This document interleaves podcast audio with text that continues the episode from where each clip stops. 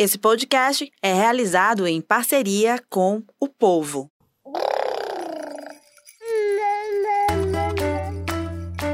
Você ouve agora o MamiCast, o seu podcast de maternidade com informação e leveza.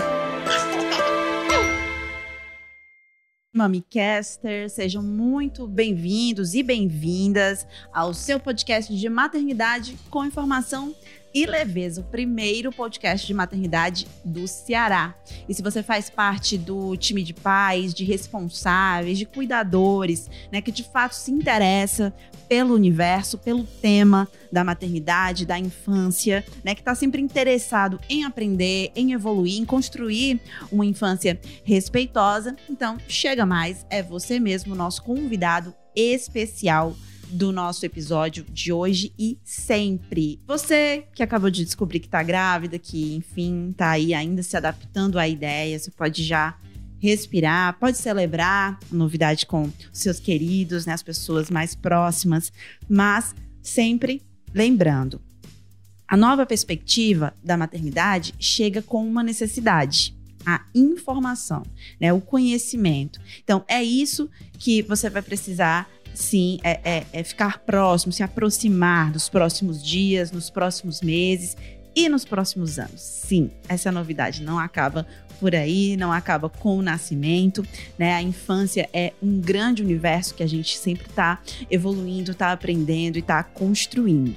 Então, o nosso assunto de hoje é a gestação é justamente o momento, né, de quando a grávida ali descobre uma gestação, sendo ela planejada ou não, porque a gente sabe que mesmo a gravidez planejada, ela tem as suas, as suas peculiaridades, ela tem as suas descobertas, né? Não só aquela mulher que, enfim, não planejou, que foi um acidente, acabou descobrindo que ficou grávida e que tá ali naquele novo mundo e que é bombardeada de informações, né? Todo mundo chega e fica muito feliz, outras pessoas com muitas preocupações, com muitas questões, e você fica ali, ó, um pouco, meu Deus, preciso ficar no meu quarto sozinho durante uma noite para entender tudo isso. Então, sobre esse universo, sobre a gestação, sobre o parto, que vai ser justamente o grande momento para o qual você vai se preparar a partir de então, né? É, a gente conversa agora no MamiCast com o doutor Marcos Alencar, é obstetra, trabalha muito tempo é, nesse, nessa área, né, justamente com as gestantes aqui de Fortaleza. Então, ele é responsável por muitos pequeninos que estão correndo por aí pelos parques da cidade. Você acompanha ao vivo o nosso episódio aqui pelo Facebook, pelo Instagram e também pelo YouTube Doutor Marcos. Agora, depois que eu falei pra caramba, assim, sempre assim, eu sempre falo pra caramba no início. é, seja bem-vindo, muito obrigada por conceder esse, essa hora tão importante, tão especial especial, né? A gente sabe que a agenda está lotada, tem muita gente aí já esperando para ter menino. Obrigada por estar aqui hoje.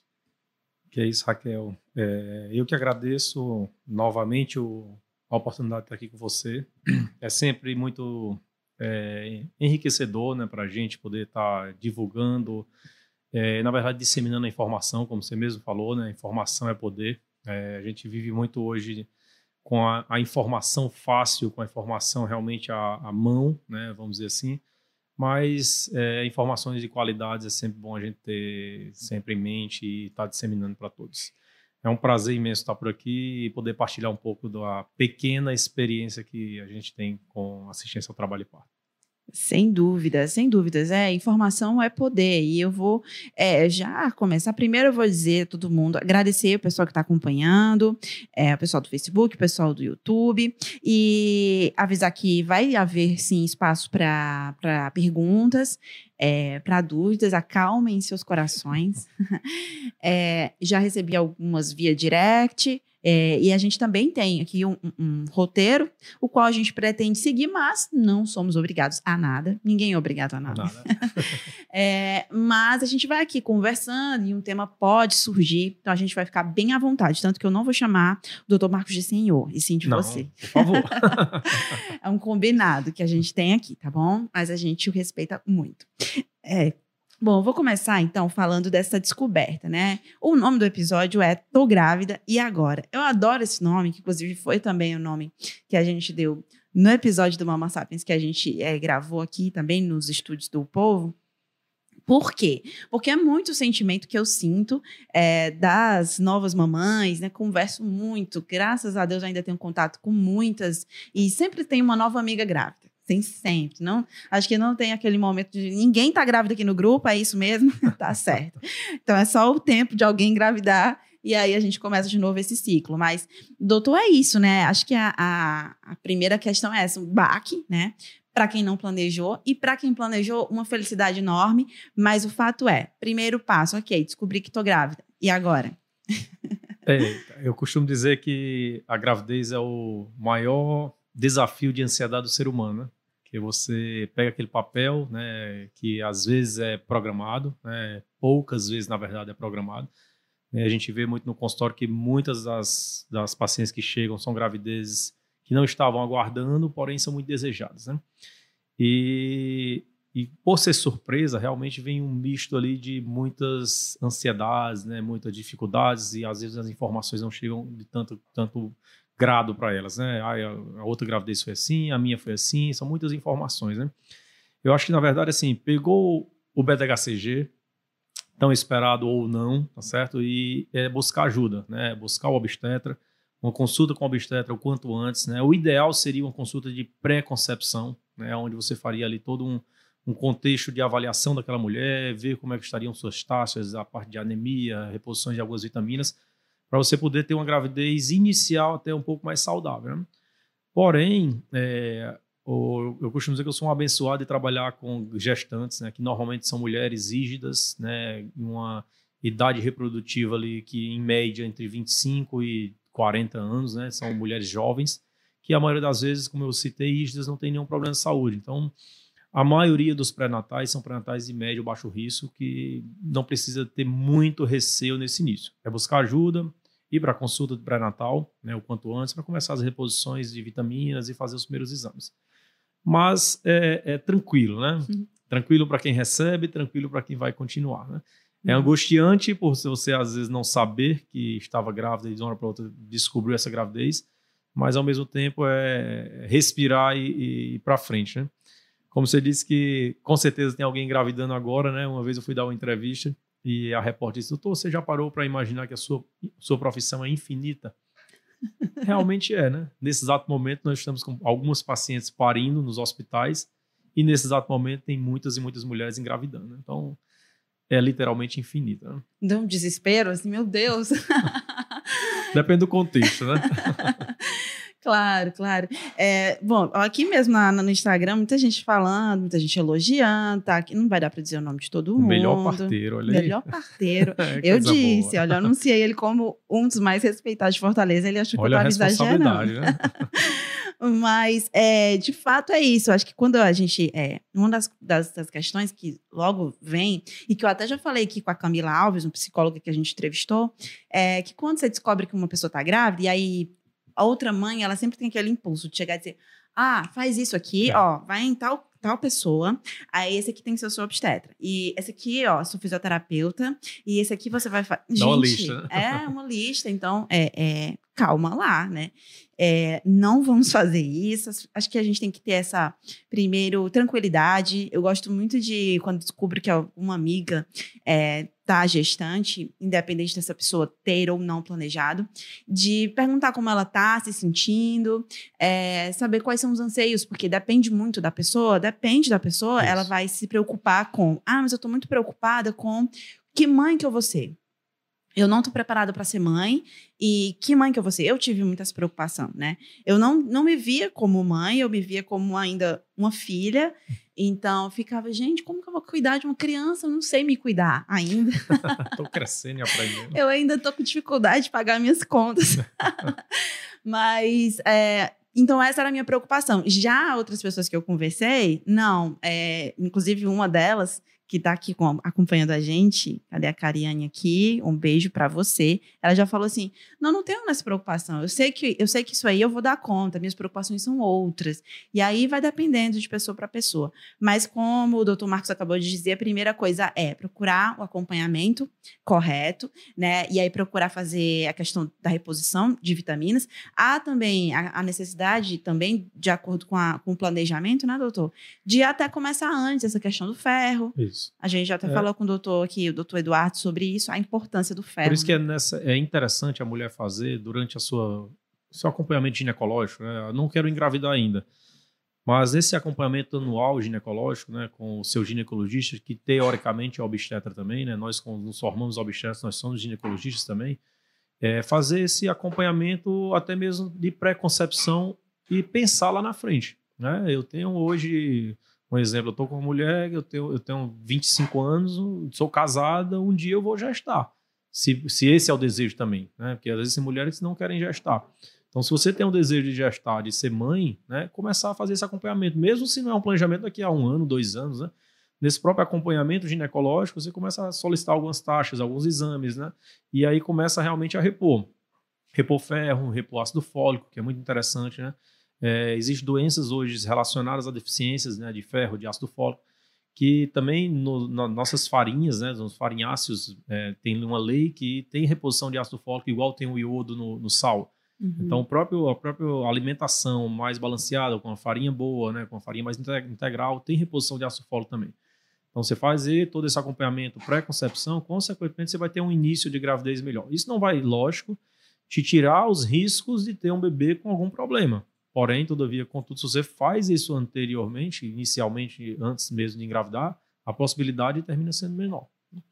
A gente tem hoje grávidas mais preocupadas. O que, que o senhor acha disso? Eu acho que a vida tem nos dado muitas preocupações, né? Não só as grávidas mais preocupadas, né? Eu acho que o, o- o turbilhão de informação, que, informações que tem aí na rede, literalmente, né, faz com que nós, às vezes, busquemos informações e, e pegamos essas informações não muito corretas e nos deixa ainda, às vezes, mais preocupados, né? Eu acho que a, a vida já é muito complicada, né? Gravidez não é fácil, parir não é fácil, criar um filho não é fácil. Ou seja, se já é uma coisa extremamente complicada, eu acho que a gente não precisa complicar aquilo que já é complicado, naturalmente. Né? Então, a, a- com certeza, as pessoas em si estão mais é, é, preocupadas, mais estressadas, né? Mas, é, é como eu disse, né? a maioria das gravidezes são de médio e baixo riscos, né? Então, os riscos realmente existem, as doenças existem, mas a maioria das pacientes, teoricamente, se a gente fosse avaliar, não precisaria nem inicialmente ter um pré-natal com um obstetra propriamente dito. É, seria um pré-natal no, com assistência básica, né, com a enfermeira, com o médico clínico geral, né?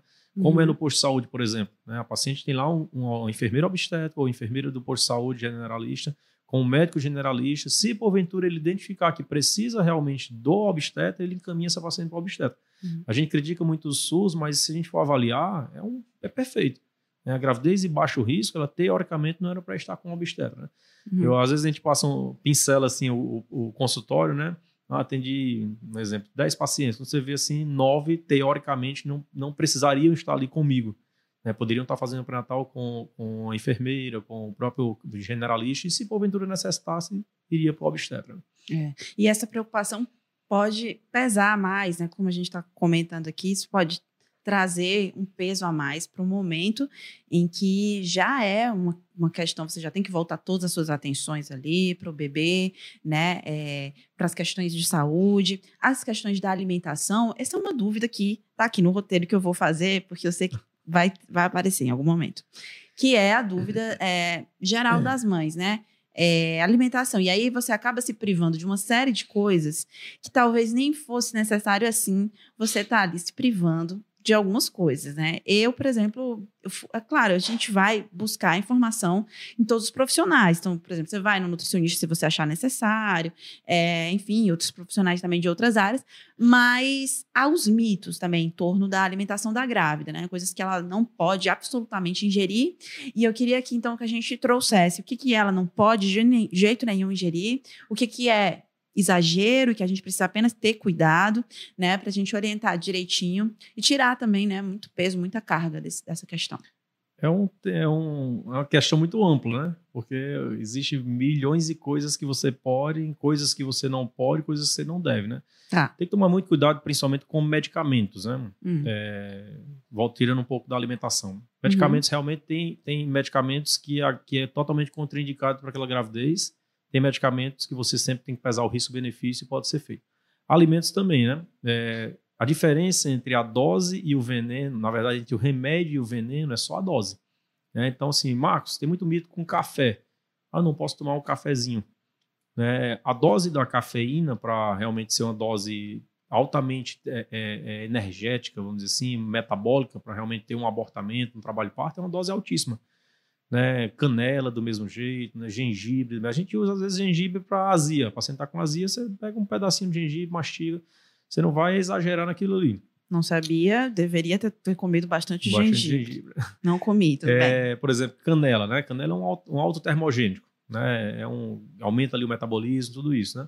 Então, ah, mas tem um bolo com canela polvilhada, eu não posso comer porque eu tô grávida. Eu acho que não é assim também não, né? Você não vai fazer um chá de canela, né? Um chá mate, um chá preto, né? Realmente coisas que você foge do controle até ali a dose e a quantidade que foi feito, né? Mas, assim, é, tudo com muito parcimônia, né? Você até pode. Né? Você deve evitar alimentos crus, né? Pelo realmente o risco de contaminação, de manipulação, né? A gente tem muito mito, assim, como, por exemplo, sushi.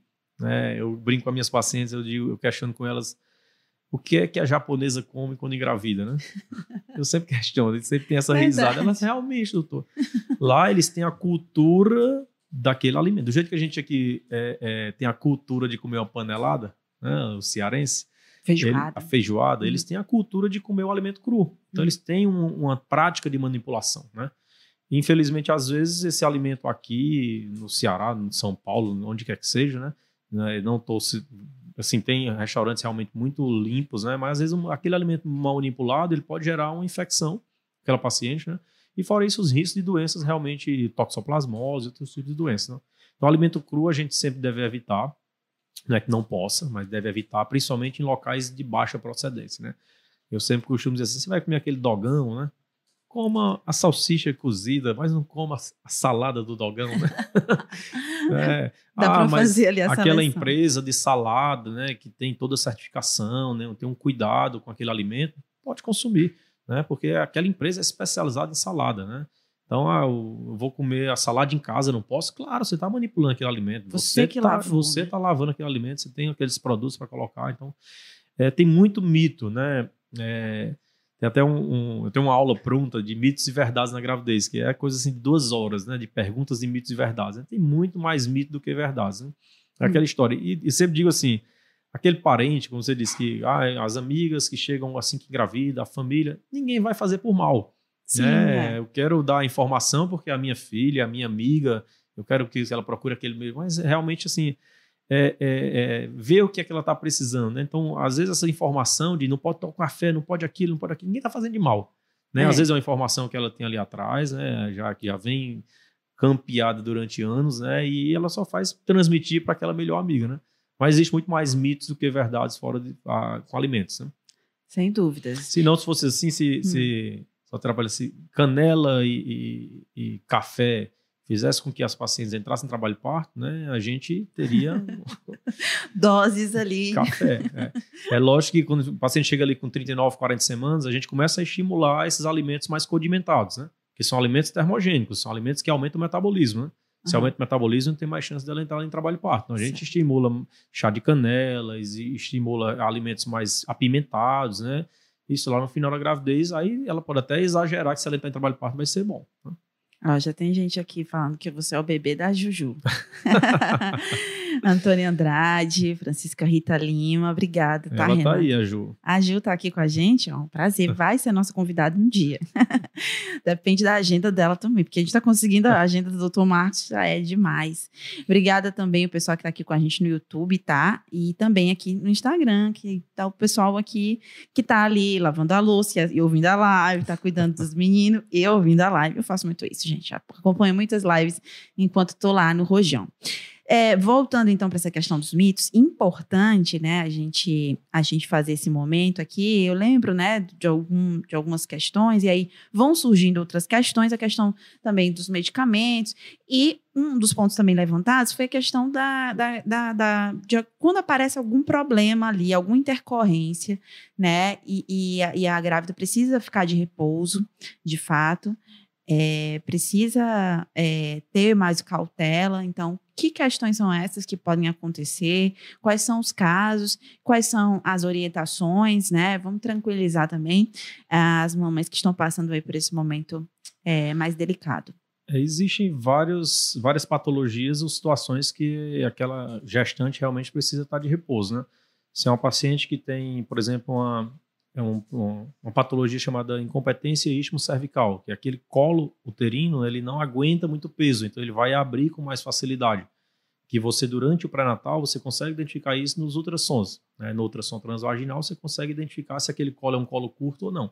Então, se essa, ou se ela tem história pregressa de percas gestacionais ali, com, com idade gestacional um pouco mais avançada, ali em torno de 19 semanas, 20 semanas, ou seja, então um trabalho extremamente prematuro, e aquele colo, ele não aguenta um peso dessa gravidez. Então, essa, essa paciente, né, é o ideal que ela realmente se afaste do trabalho, né, ela tem um repouso mais ali rígido, né, um repouso mais absoluto, não necessariamente precisa ficar deitada numa cama 24 horas durante nove meses, né, porque os riscos para ela de, por exemplo, uma trombose é muito maior, Uhum. Mas ela pode realmente, ah, Márcio, eu posso me levantar, eu posso ir ao banheiro, eu posso escovar meus dentes, fazer um alimento, pode.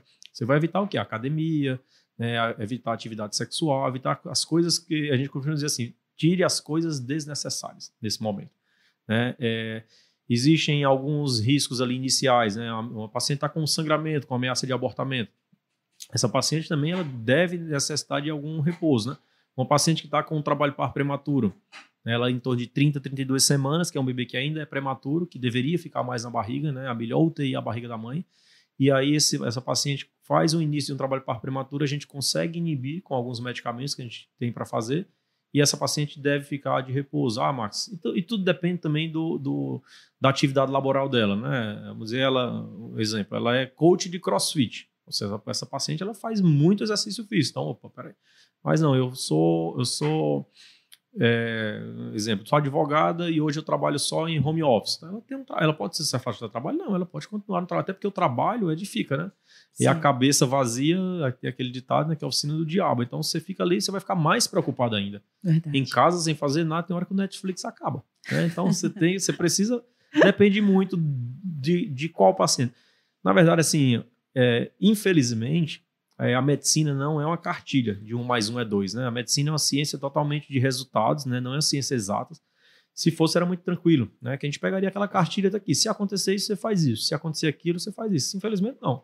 Né? Por isso que as pacientes têm nossos telefones, né? Então, aconteceu qualquer coisa que seja, avisa ao médico para ele literalmente ver quem é você, quantas semanas você está, qual, que, qual é o problema, né? Qual é a sua atividade laboral, né? Por isso que na, na amnésia a gente sempre tem que saber você trabalha com o quê. É, antes de, de você, você falou, como é que você está, né? Então, é, você trabalha com o quê? Como é que é seu trabalho? Às vezes é um trabalho extremamente estressante que essa paciente ela precisa se afastar no final do, do, da gravidez para ver se ela consegue relaxar e entrar em trabalho e parto, né? Porque tem hormônios que são contrarreguladores, né? O hormônio do estresse, ele, ele por feedback diminui o hormônio do trabalho e parto, né? A adrenalina e a ocitocina ficam ali brigando. Às vezes é uma paciente que tem um trabalho extremamente estressante que está segurando o trabalho de parto dela. Tudo bem que na hora do trabalho de parto não vai ter estresse que segura, mas às vezes perdura aquele aquela gestação mais prolongada, né, que poderia ter sido resolvida antes com o trabalho de parto natural por causa do estresse. Né? É, então tem que ser é, avaliado caso a caso, né? Claro. O que está acontecendo e qual, como é essa paciente. Né? Importante ter acompanhamento médico Isso. em todas essas situações. Uh, outra questão aqui também em relação a essa, essa manutenção do peso durante a gravidez. Isso é uma preocupação é, de muitas grávidas, muitas gestantes. Uh, muitas. Ah, qual, existe ali um, um limiar, né? Existe ali um limite para você engordar durante a gravidez? Ou não? Na verdade, assim, tem um número de 8 a 12 que, que é igual à história dos 10 dias antes, 10 dias depois, do, quando chega no data provável, né? Uhum. Na verdade, assim, o, o, peso, ele vai nos mostrar algumas coisas, né? Uma paciente que está ganhando muito peso, né? Ela pode estar tá ganhando peso de gordura, que pode aumentar colesterol, consequentemente aumentar a pressão arterial. Ela pode estar tá ganhando peso de edema, de líquido, né? Que pode ser uma hipertensão gestacional, pode ser algumas coisas. Por isso que a gente pesa, né? Então, o peso são duas coisas, né? Você, é, uma é a estética da paciente, né? Que é a uhum. estética de cada pessoa para com o seu espelho, né? Não existe esse estereotipo que estética é isso, aquilo, outro. Cada pessoa tem que se sentir bem de acordo com como ela está, né? E a outra são doenças, né? Então, o peso exagerado, o ganho excessivo de peso, né, pode realmente sair de uma gravidez de baixo risco para uma gravidez de alto risco. A paciente pode ter hipertensão e diabetes, são duas doenças metabólicas que estão relacionadas a peso Pacientes que têm um, um índice de massa corpórea mais elevado, elas estão relacionadas a pacientes com hipertensão e diabetes. É, então, assim, o controle do peso ele deve ser feito, mas não existe um número, né? Existe a, a, o significado de saúde, né? Não, se a paciente chega no consultório, às vezes engordou meio quilo, mas ela está com muito edema, ela está com hipertensão, e às vezes ela engordou 4 quilos e está tranquila. Né? Lógico que você sempre vai orientar ela em, a respeito desse ganho do peso, pensando no que pode acontecer, e não simplesmente no número. Exato. É, eu acho bem importante essa preocupação com a saúde, não com a estética, porque é, muita gente se vangloria ou então elogia, enfim, faz algum tipo de elogio nesse sentido. Ah, fulana emagreceu só a barriga e ela tá toda magrinha. Nem sempre essa questão é uma questão saudável, né? Então, nem sempre aquela que engordou um pouquinho mais, tá mais, ganhou mais peso, enfim, e ela está ruim, os índices, Não. enfim, aquilo pode apresentar uma complicação, né? É, então... às vezes você ganha até pouco, isso também você tá, é nutrição fetal, né? Exato. É, tudo bem que se você entrar em inanição, você não comer nada, né, o bebê ele vai engordar, né? A gente vê assim, infelizmente, as mulheres, por exemplo, em locais que não têm é, alimento, né? É, as pacientes começam já uma gravidez desnutrida, o bebê vai nascer. Ele nasce desnutrido, ele nasce com algumas deficiências de, de alguns nutrientes realmente que pode alterar a cognição, tudo isso. Mas eles, vai, eles vão nascer, porque a paciente tem reserva. Né? Então, assim, você não deve ganhar de menos nem ganhar de mais, né? E o que vai dizer esse número é o balancear de toda essa sua gravidez e esse acompanhamento, né? Ou seja, dos ultrassons, desse acompanhamento de níveis pressóricos, né, dos exames laboratoriais, tudo isso. Às vezes você pega uma paciente que está ganhando, e, e, e, não quer dizer também que você ganha peso demais, o bebê vai engordar. Às vezes você ganha peso demais, né, e você começa a fazer uma hipertensão gestacional, começa a alterar a placenta, aquela placenta começa a ter hipofluxo e o bebê para de ganhar peso, porque ele para de ter nutriente. Né? A comida do bebê é via placenta. Né? Então, essa, aquela placenta ela tem que estar extremamente bem oxigenada. Né? Por isso que você tem que estar bem. Né? Eu sempre costumo comparar as pacientes a uma locomotiva, né? né? Às vezes a paciente, doutor, mas uma cesárea. É uma cirurgia, né? Uma cesárea é uma cirurgia onde você não está doente, né? Você é uma locomotiva carregada a todo vapor. Né? Você pegou duas pequenas células e está transformando no bebê. Ou seja, então, volto a dizer, a maioria das gestantes são saudáveis, né?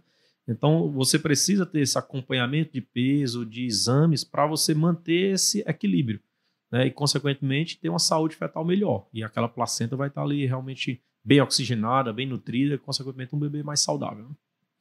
Muito bem. Uh, outra questão importantíssima que a gente tem que entrar é o parto, né? Acho que não tem como. Uh, Se muita engravidou, gente... tem que parir. Tem Ai, ordem tudo... de despejo, tem que chegar uma hora. É, eu mereci essa, é, eu mereci. Falei isso, mereci, vamos lá.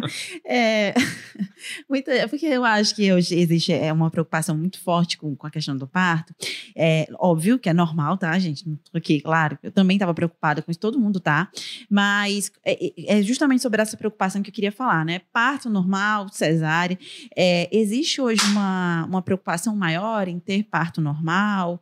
É, existe ali uma uma, orientação ao longo do pré-natal que vá contribuir para o parto normal? É possível se preparar para o parto normal? Ou para aquela paciente que opta pela cesárea por motivos particulares, enfim. Né? O, que, o que a gente pode falar hoje sobre o parto adequado?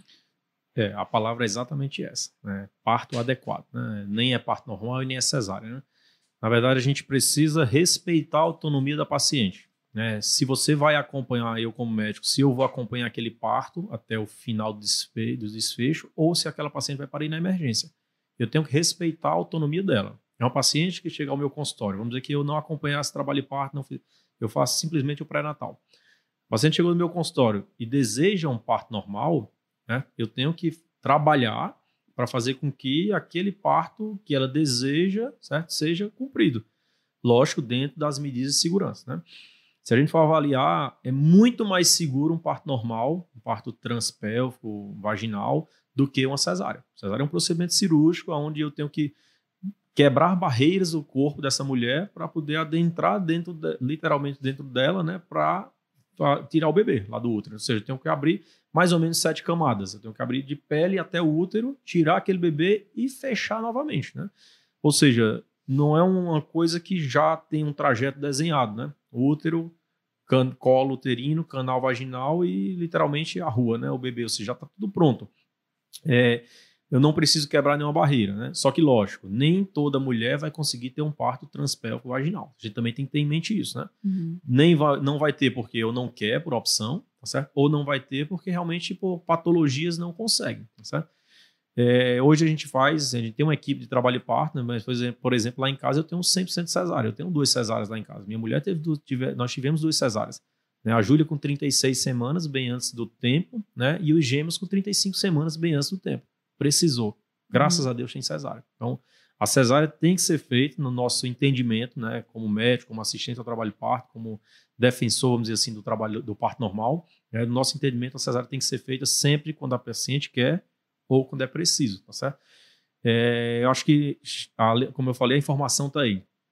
É deixar a paciente livre, é respeitar essa autonomia da paciente, deixar ela escolher, até porque tudo que nós estamos conversando aqui, né, qualquer dado, né, antigamente você dizia, ah, 50% e está aqui, 30% e ficava aquilo mesmo.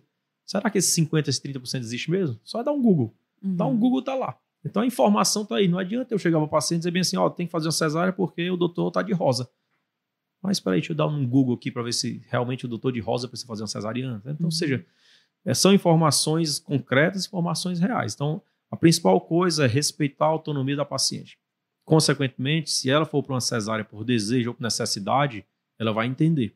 Né? O parto adequado ele é um projeto, né, e literalmente um projeto que foi desenhado é, voltado em, em, olhar para os países em desenvolvimento. Os países onde tinham taxa, onde tem ainda taxa altíssima de cesariana. Nós chegamos a ter 94% de cesariana no Brasil. Né? O Brasil chegou a ser conhecido como a capital da cesárea no mundo. Ninguém é contra a cesárea. Né? Acho que nem eu e nem ninguém que faz é, é, parto normal é contra a cesárea. Mas é, nós somos contra a cesárea desnecessária. É, a cesárea desnecessária é aquela que eu, como médico, né, invento alguma coisa para essa paciente.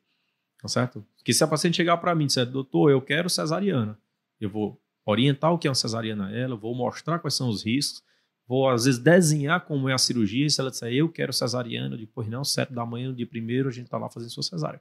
Tá certo? Ou seja, não sou eu que vou parir, não sou eu que vou. Ela tem autonomia ainda, ela tem essa autonomia pelo, pelo plano de saúde, pela lei, a partir de 38, 39 semanas, 39 semanas principalmente, ela tem essa autonomia de escolher esse parto cesariano e tem que ser respeitado. Uhum. Porém, se a gente for avaliar o parto normal, ele é infinitamente melhor. Não é só pelo fato de você ser operada, não. Né? Porque eu te disse, tu, tá, tu é uma locomotiva a todo vapor, tu tá com saúde, tu vai ser operada, abrir, fechar, abrir, tirar o bebê e fechar, basicamente. Né? É diferente de você ter um apendicite, que você está lá inflamada. Eu tenho que abrir teu corpo, tirar algo que está inflamado e fechar. Teu corpo já está doente. A cesárea é abrir o corpo, tirar o bebê e fechar. Ou seja, é uma cirurgia? É, mas é uma cirurgia onde você não está doente. Então a recuperação é muito melhor do que um simples apendicite em relação ao processo inflamatório. Mas o benefício do parto normal é ele tem a parte hormonal. Né? O bebê, você pega bebês que tiveram nasceram de parto normal e bebês que nasceram de cesárea eles vão adoecer menos, né? eles vão mamar melhor porque vai ter uma descida melhor do leite porque a paciente vai ter aquela liberação hormonal, né? eles nascem mais maduro, né? Tem uma melhor imunidade porque tem o um contato ali íntimo com bactérias, na verdade precoces com bactérias vaginais, são bactérias inóculas, são bactérias da mulher, né? E aquela passagem do bebê, né? uma simples aspiração nasal. O bebê nasce, ele já é espremido durante aquele canal de parto, ele já expulsa as secreções, né? ele não precisa aspirar.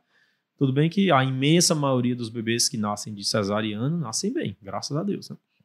Então, assim, o, o, parto ele tem que ser sempre nessa linha de raciocínio, né? É o que, é que a paciente quer. A gente vai no que, ela quer e a gente vai seguindo esse pré-natal até dizer, ó, dá tudo certo. Então, o colega uh, seja enfermeiro obstetra, seja o médico obstetra, que faz esse pré-natal, ele tem que seguir e respeitar essa autonomia. Se a paciente quer parto normal, vamos trabalhar para ela ter o parto normal. Se ela quer cesárea, vamos trabalhar para ela ter a cesárea. Sim. Porém, eu sempre digo assim: toda paciente que quer parto normal, ela tem que ter o coração e a mente preparada para uma cesárea. Toda paciente que quer cesárea, ela tem que ter o coração e a mente preparada para um parto normal. Porque às vezes ela marca para segunda e trabalha parto no sábado e você chega lá e está nascendo. Né? Já, já tive paciente que marcou a cesárea né, para a noite e pariu de manhã. Então, em trabalho parto, quando chegou, ó, você está com 8, 9 centímetros, o bebê está nascendo. Né? Até covardia, né? Uhum. né? E nasce e dá tudo certo. Então, uhum. ela tem que estar tá preparada, né? Não pode simplesmente... Porque chega um certo, é, uma certa altura do canal de, de parto, né? Que não dá nem para fazer cesárea mais. O bebê tá, que é literalmente coroando, né? O bebê está coroando, já está mostrando cabe, o cabelinho ali, né? Ou seja, que ele, só nasce por via baixa. Né? Então não dá nem para você fazer a cesárea, nem que seja por, por vácuo assistido, por fórceps assistida, ou, ou, realmente de forma natural, mas esse bebê só nasce por via baixa. Então tem, ela tem que estar preparada para as duas situações, né?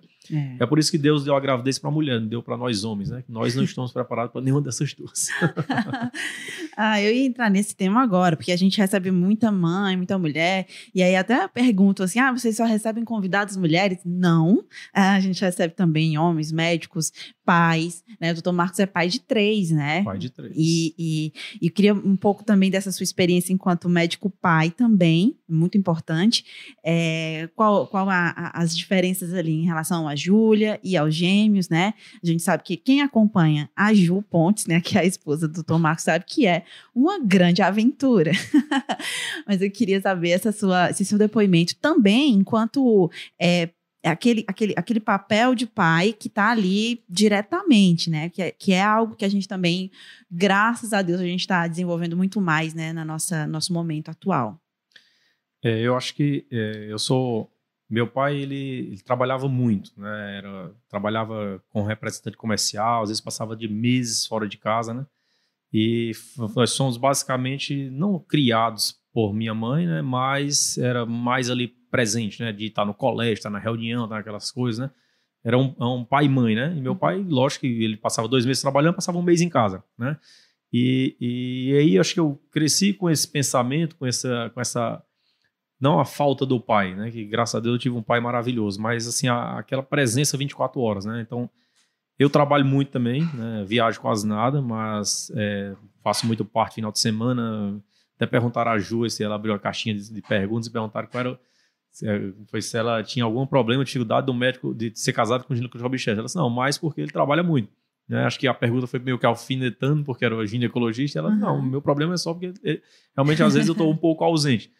Mas assim, ó, eu tento, na medida do possível, quando está em casa, estar com os meninos, né? Estar com a Júlia, estar com o José e com o Tomé, estar com a própria Ju, porque não é fácil para ela também. Quem acompanha vê ali o dia a dia, que realmente é, é ela Rojão. mesmo que, que toca o barco, né? Ela até brinca às vezes, ah, o Marquinhos está tudo tranquilo. Porque eu chego, às vezes eu boto para dormir, para ver. Eu, eu, eu, eu, hoje eu não vou colocar os vinhos para dormir, porque eu estou aqui com você com maior, maior é, é, satisfação, mas praticamente todas as noites eu que boto os vinhos para dormir. É, eu chego em casa, é meu papel, eu chego em casa ali, já chego, ela tá vindo, tá vindo, tá vindo. E já criou até esse hábito de eles pedirem, cadê o papai, cadê o papai? E os meninos pequenos, né? Porque a Júlia já fica ali no quartinho dela ali, já tá meio que autossuficiente. Ótimo. Mas, assim, é um grande desafio, né? E eu acho que o, o a vida moderna hoje, né, é literalmente dividido, né? Ninguém é só pai, ninguém é só mãe, né? E pai, ele não é uma obrigação, né? É, ah, eu sou pai, eu tô... Não, você, você é pai, você fez o filho com a, com a sua mulher, né? Ou, com o seu companheiro, com o seu companheiro, você, você tem que ter aquela, aquele vínculo, aquela divisão de tarefas, literalmente. Né? Natural, né? Naturalmente. Lógico, você vai, se você trabalha muito, um deixa no colégio, por exemplo, toda segunda e quarta eu deixo os meninos no colégio, porque é o dia que a Ju faz o, o cardio dela na academia. Então ela precisa chegar na academia um pouco antes para malhar e depois fazer o cardio dela. Então não dá tempo para ela deixar os meninos. Então segunda e quarta eu deixo os meninos. Então amanhã é dia de deixar os meninos. Isso aí já faz parte. Né? E quinta e sexta e os outros 10 mil dias é ela que deixa. Então é meio que divisão de tarefas. Né? E, e é muito enriquecedor em relação à vida profissional e pessoal, com certeza. Né? Você, quando você se dedica para a família, né? a família acho que é o grande pilar uhum. né, de tudo. Quando você tem uma boa base familiar, né, você vai respeitar até mais as pessoas, a vida como um todo, né? Eu disse, a vida já é muito complicada. Então, você tem que estar junto dos seus para realmente transpassar esse momento de complicação e de angústia que é essa vida. Né? Sem dúvidas. Eu vou registrar a o Antônio José, olha só, um pai aqui, provavelmente, é, fazendo uma pergunta, deixa eu trazer logo, senão vai dar tempo, aí acaba e as pessoas ficam chateadas. Mas ele pergunta, boa noite, com quantos, acho que é, com quantos anos é isso? Quantos anos a mulher pode engravidar e ser uma gravidez sem risco para a mãe e para o bebê? É. Uma pergunta difícil, né, Antônio José? Porque não dá para ser muito preciso quanto a isso, né? É, na verdade, assim, a gente... É, a mulher ela precisa se preparar, né? ter realmente sua vida de infância, sua vida de criança, sua vida de adolescência e realmente a, a ter aquela gravidez no melhor momento. A, a, média, né, entre 25 e 40 anos, né? mas tem mulheres com 17, 18, 20 anos é, que já são mulheres, né? Depende muito da, da, da evolução dessa mulher, literalmente, né? tem que pesar várias coisas, né? Realmente o ideal é você, né, pelo menos se ali em torno de 20, 25 anos, você realmente ter um, um, uma, uma, estrutura óssea mais bem formada, uma parte hormonal mais bem definida, né? Mas assim, não tem exatamente uma idade reprodutiva, né, que não seja infância, que, que seja mais segura. Lógico que os extremos da idade, né, são sempre muito graves, né? Uma, uma criança ou uma paciente mais, mais é, com certa idade, ali 45, 47 anos, 50 anos, né, que enquanto ela ovular ela pode engravidar, os extremos das idades normalmente traz mais riscos, são mais hipertensas. Ah, aquela menina de 11, 10 anos, ela tem risco de ter hipertensão, ela tem risco de ter um, um, um infarto, por exemplo, por causa dessa hipertensão. A, a paciente com 45, 50 anos tem risco, riscos aumentados de, de síndromes de hipertensão também, ou seja, os extremos da idade são muito delicados sempre. É importante o senhor ter mencionado isso, né? Eu voltei para o senhor, né? é, mas é importante o doutor Marcos ter falado sobre isso. A gente está num momento muito delicado, né? Principalmente hoje, com essa notícia, né? De uma juíza e uma promotora de Santa Catarina que estão sendo investigadas por tentarem impedir o aborto de uma criança de 11 anos. E aí a questão aqui é justamente essa, né? A questão dos riscos para essa criança. Pela lei, né? É, a gente sabe que o Brasil é uma nação que possui uma lei voltada para essas questões do aborto. Né? E quais são as questões? Há duas ocasiões que é permitir. Aliás, duas não, acho que mais, né? Três. É, três, três ocasiões, e o senhor vai explicar de novo, senhor, vamos. Eu sei que não é, é pela idade. É, não é. Mas o doutor Marcos vai explicar aqui é quanto que realmente, por exemplo, nesse caso, vamos ser bem específico, nesse caso da menina de 11 anos, ela, por lei, tem direito. Até porque pode prejudicar bastante a estrutura né, física dela. E, enfim, é um risco à saúde, né, doutor? Eu acho que é um caso extremamente delicado, né? Eu acho que não é entrar no mérito da questão. Existem vários contextos aí éticos e religiosos por trás, né? Uhum. Inclusive meus também. Uhum. Mas é, a gente tem que seguir a lei, o que está na Constituição, aceitando ou não, né? A Constituição brasileira ela, ela tem três situações onde é legalizado, vamos dizer assim, o abortamento, independente da sua questão ética e religiosa, né? é, que é risco iminente de morte para a mãe, é, abuso sexual, estupro, no caso, né, foi o caso da menina, e os bebês anencéfalos, né, os bebês que não têm cérebro. Né, essa paciente ela pode optar em interromper essa gravidez, certo?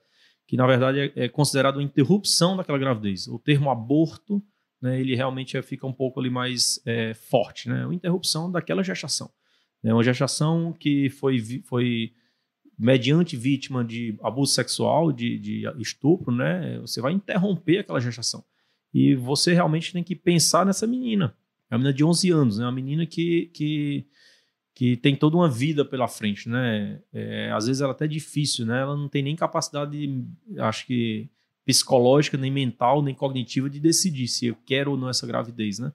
É difícil, realmente. É um tema extremamente difícil e, e é um, vamos dizer assim, um, um prejuízo gigante para essa menina em relação a, a, a, desenvolvimento de cognição, de desenvolvimento psicológico, de desenvolvimento moral. Então, várias, são várias situações aí. Isso. E é um tema extremamente delicado, né? Extremamente. É, e, a, e até próprio o jeito que foi que está sendo abordado, né? Ninguém, ninguém, às vezes não pensam, não estão pensando, né? Como um todo, né? Essa menina quando tiver lá daqui a 10 anos, ela vai 21 anos, o que aconteceu com ela, né? É, então, acho. Questão complexa. Demais, demais. Que envolve muitos aspectos e, e, e a gente, como, como o doutor Marcos acabou de dizer, tem que focar no que é importante, mais importante, que é a saúde, a vida, né? a vida, principalmente, a vida. Da, de ambas, né? Da mãe, é, é, que está ali uma criança, né? Então, está é, explicado os fatores fisiológicos, médicos, então, é, é, não há que ter dúvidas quanto a isso, né? Não há como a gente ficar aqui debatendo questões que são bem precisas, né? Uh, eu queria mais uma vez agradecer mais muita gente aqui que está com a gente no Instagram. Nem falei com o pessoal do Instagram ainda, deixa eu ver se tem questões, é, pacientes. é, tem gente aguardando pelo senhor, né, doutor Marcos? Daqui a pouquinho. Ele está chegando. Calma, gente. É, bom, então, é, voltando aqui para essas questões né, do, do parto, a gente falou muito de. Eu achei bem bacana falar do parto é, adequado, né? Porque é, nem, nem para mais, nem para menos, a gente aqui, como o doutor Marcos falou, explicou. Né? Isso é uma auto, a mulher tem autonomia para decidir. Então, o médico vai lá, dá todas as informações e ela vai aí. Você quer o quê? Depois de ter dito tudo isso, O que, é que você vai querer? Tá certo, então vamos lá. O plano de parto, doutor Marcos Alencar, vamos ao plano de parto. Eu tive uma experiência com o plano de parto que foi a seguinte. Vou contar que é para a gente entrar no assunto, já que a gente tem pouco tempo para tanta pergunta que tem aqui. Mas plano de parto é o seguinte: eu vou querer que, que o senhor explique aqui o que, que é o plano de parto. É, de fato, ele é necessário ou não, né? Pode ser uma experiência negativa ou não, né? Porque para mim foi um pouco negativo, da forma como ele foi é, é, abordado comigo, né? A forma como ele foi colocado, a forma como eu mesma lidei com o plano de parto, eu fiquei numa pressão muito forte me pressionei muito, pressionei meu esposo, coitado. Sente que eu já li do plano de parto. Sim, eu, teve o dia, teve, tinha as noites de estudo do plano de parto. Então, gente, isso era muito pesado para nós dois. Acho que assim, eu tava com, acho que ah, nas minhas 35 semanas lá, para tantas, uma barriga desse tamanhão, e muito nervosa, porque eu tava nervosa de errar qualquer coisa no plano de parto. Então tinha o quiz do plano, plano de parto. Então, gente, botar uma vírgula e fazerem errado. Né? então, lá na hora, né, lá para as tantas, no dia 27 de agosto, quando eu realmente pari, eu nem levei, nem me lembrei dele. eu não me lembrei de nada, na verdade, já estava ali hum, hum, fora de mim. Mas, assim, eu tenho certeza que foi importante o processo de estudo em algum momento, mas não da forma como eu levei. Isso deu para entender como foi que eu. É, enfim. é assim, o plano de parto ele não é um documento oficial. Certo? É como você disse, né? Eu acho que você fez o plano de parto. Eu acho que você não está. Você às vezes não está entendendo bem o plano de parto, você parou para estudar o parto isso, e a isso. gestação, né? Ele é literalmente isso mesmo, né? Não, não chega a ser um documento oficial onde você vai, vai é, seguir ipslitre aquilo ali, tá certo? É porque, a, como eu te disse, a medicina não é uma ciência exata, né? Às vezes você quer, ah, eu, meu sonho é parir dentro da banheira. E às vezes a posição que você se sente confortável na hora do trabalho de parto não é na banheira. E aí você vai ler o plano de parto. Não, mas você disse que na banheira. Vá para a banheira. não é bem assim, né? Não, o plano de parto é para direcionar o que é que você, durante essa gravidez, o que você estudou, o que você leu, o que você ouviu, em relação ao que pode, o que não pode, o que deve, o que não deve ser feito com você e com seu bebê. Tá certo? É, às vezes você bota assim, eu não quero, por exemplo, cesárea de jeito nenhum. Como assim? Né? Às vezes a vírgula e esse de jeito nenhum, como assim? E se não nascer de parto normal, a gente vai fazer como? Te dá alta e volta próximo ano para fazer o parto normal? Não, deixa o bebê aí dentro? Não, então tem que ser tudo muito maleável, né? Levar para a maternidade acho que é interessante, porque às vezes o que você deseja, né, às vezes até dá, é cumprido realmente ipsiliter, uhum. né? E você levar para a maternidade, os profissionais vão dar uma olhada naquele plano de parto, né?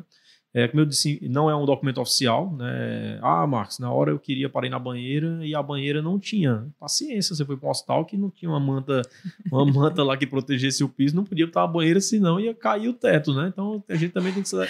E aí eu vou processar o hospital. Não, não é assim não, né? Calma. É, acho que é, o único jeito errado de parir, né, que você vai desrespeitar plano de parto, você vai desrespeitar a autonomia materna, que não vai seguir a medicina baseada em evidência científica, que é o terceiro mandamento desse parto, desse parto adequado, né, que eu terminei não concluindo, é um tripé de assistência, autonomia materna, equipe multidisciplinar e medicina baseada em evidência científica. O médico tem prerrogativa e pode decidir durante esse parto? Pode, desde que tenha a medicina baseada em evidência científica lá para garantir. Então, o único jeito errado de parir, seja desrespeitando o plano de parto, seja desrespeitando aquele desejo da paciente, é literalmente com desrespeito.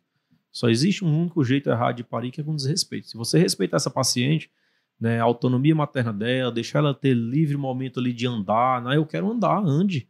Né, não tem que ficar deitada. Antigamente você tinha que amarrar as pernas da paciente. Né? Como assim? Como é que você está com dor e com a perna amarrada, não consegue se mexer? Isso não existe. Né? Então, deambulação, eu quero comer, eu quero me alimentar, estou em trabalho de parto. Né? Então, pode se alimentar. Então, se você respeitar essa paciente, você está literalmente respeitando ela e ela está tendo um parto normal, um parto tranquilo, um parto adequado. Né? Então, o plano de parto é um resumo é, eu costumo comparar o plano de parto àquele resumo que nós fizemos no vestibular.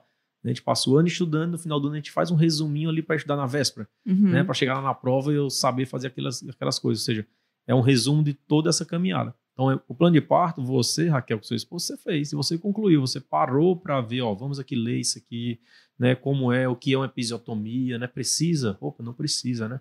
O que é uma manobra de Clistelé, o que é ocitocina, realmente a ocitocina depois do parto precisa, porque ela vai é, é, prevenir hemorragia.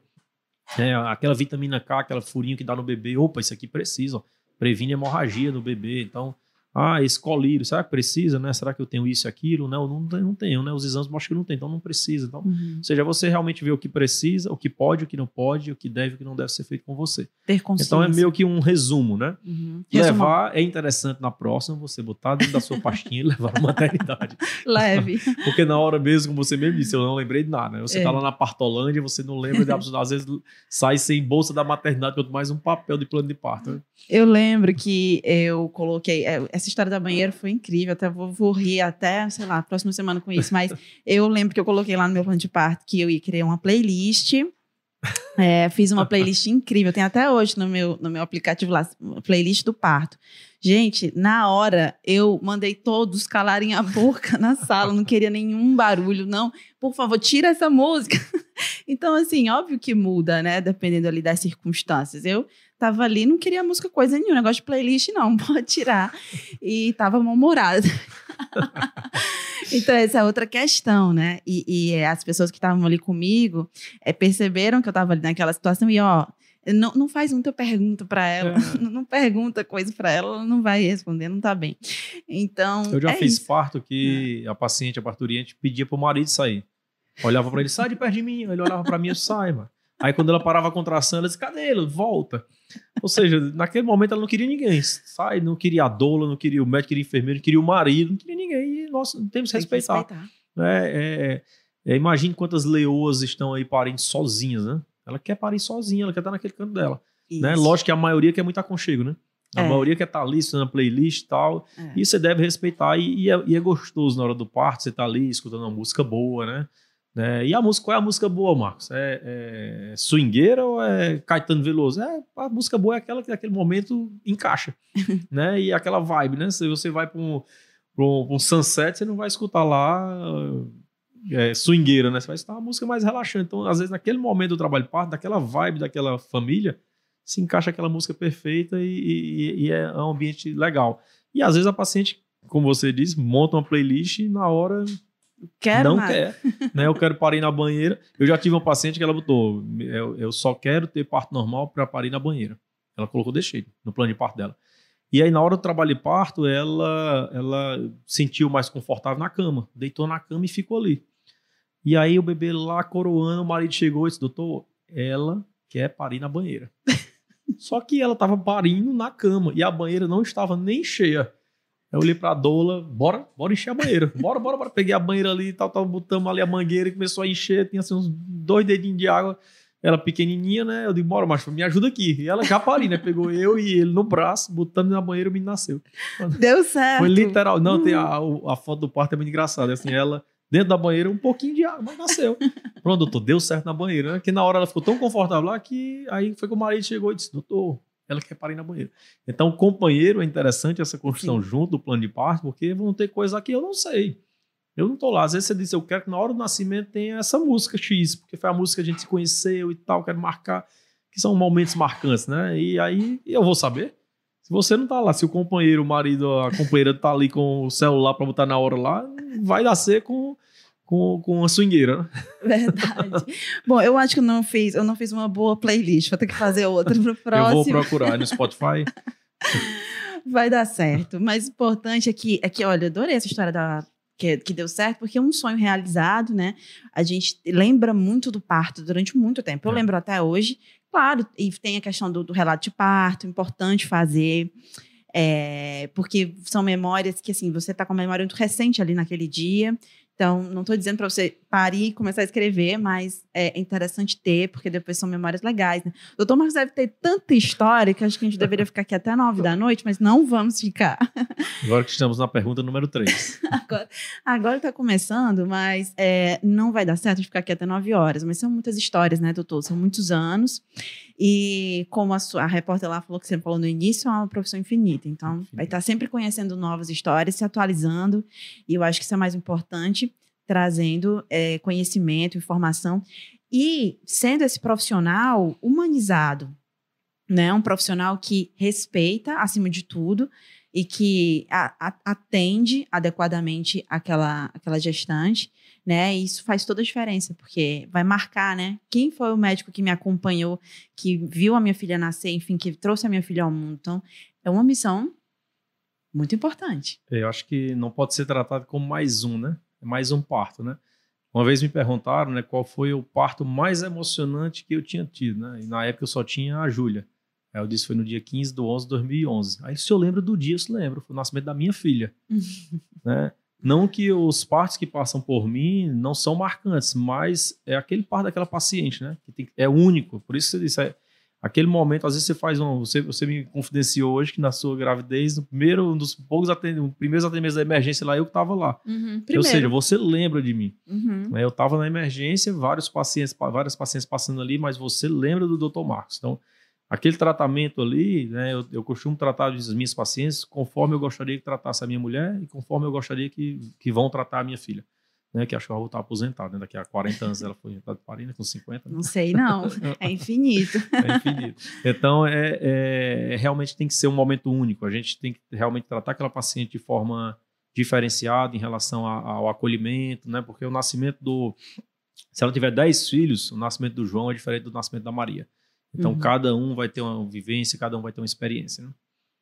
É, eu já estou recebendo aqui já o cartão vermelho para a gente ir, infelizmente, né? Tem, tem, é, é, tem muita pergunta, queria mesmo agradecer, né? O pessoal fiel aqui do Instagram também. Espero que a gente tenha conseguido re- é, esclarecer muitas questões. Eu acho que sim, foi importante a live de hoje, é, o episódio, e que você pode ter acesso também se você não conseguiu acompanhar. Depois a gente tem aqui as nossas playlists no YouTube, no canal do Povo Online, no Facebook também, da O Povo CBN do Povo. E aqui também no nosso Instagram, depois você acessa. Então, a Silvia Mello é, deixou aqui uma pergunta. Muito obrigada, Silvia. Perdão por não ter conseguido fazer antes. É, o nosso tempo está acabando mesmo, mas eu queria mesmo agradecer ao Dr. Marcos né, e a equipe que fez aqui hoje o Momicast. Agradecer a Kelly Alves, ao Bruno Silva, tá? o pessoal que, enfim, tornou isso aqui possível. O grupo de comunicação O Povo e a Rádio Povo CBN e a você, doutor Marcos. Olha aí, você. Foi um prazer. Foi um prazer, estou à disposição. É, realmente, se precisar de alguma coisa a mais, é só me procurar que eu com certeza voltarei. Perfeito. E Ju tá convidada, se a Ju estiver ainda assistindo a gente. Eu vou levar o recado. Muito bem. Ah, deve estar colocando os meninos para dormir, né? Esse é o horário? Tá no horário deles dormirem? Sete horas. Sete horas. Deve estar subindo agora. Perfeito. Gente, então muito obrigada, tá? Vou dar tchauzinho. A próxima semana a gente tá de volta, tá? A gente vai trazer aqui no programa a Pamela Holanda. Ela vai falar com a gente sobre muitas questões, tá? Questões aí importantes também. Próxima semana a gente tem um encontro marcado, então, no MamiCast. Obrigada e até mais. Um abraço. Você ouviu o MamiCast, o seu podcast de maternidade com informação e leveza.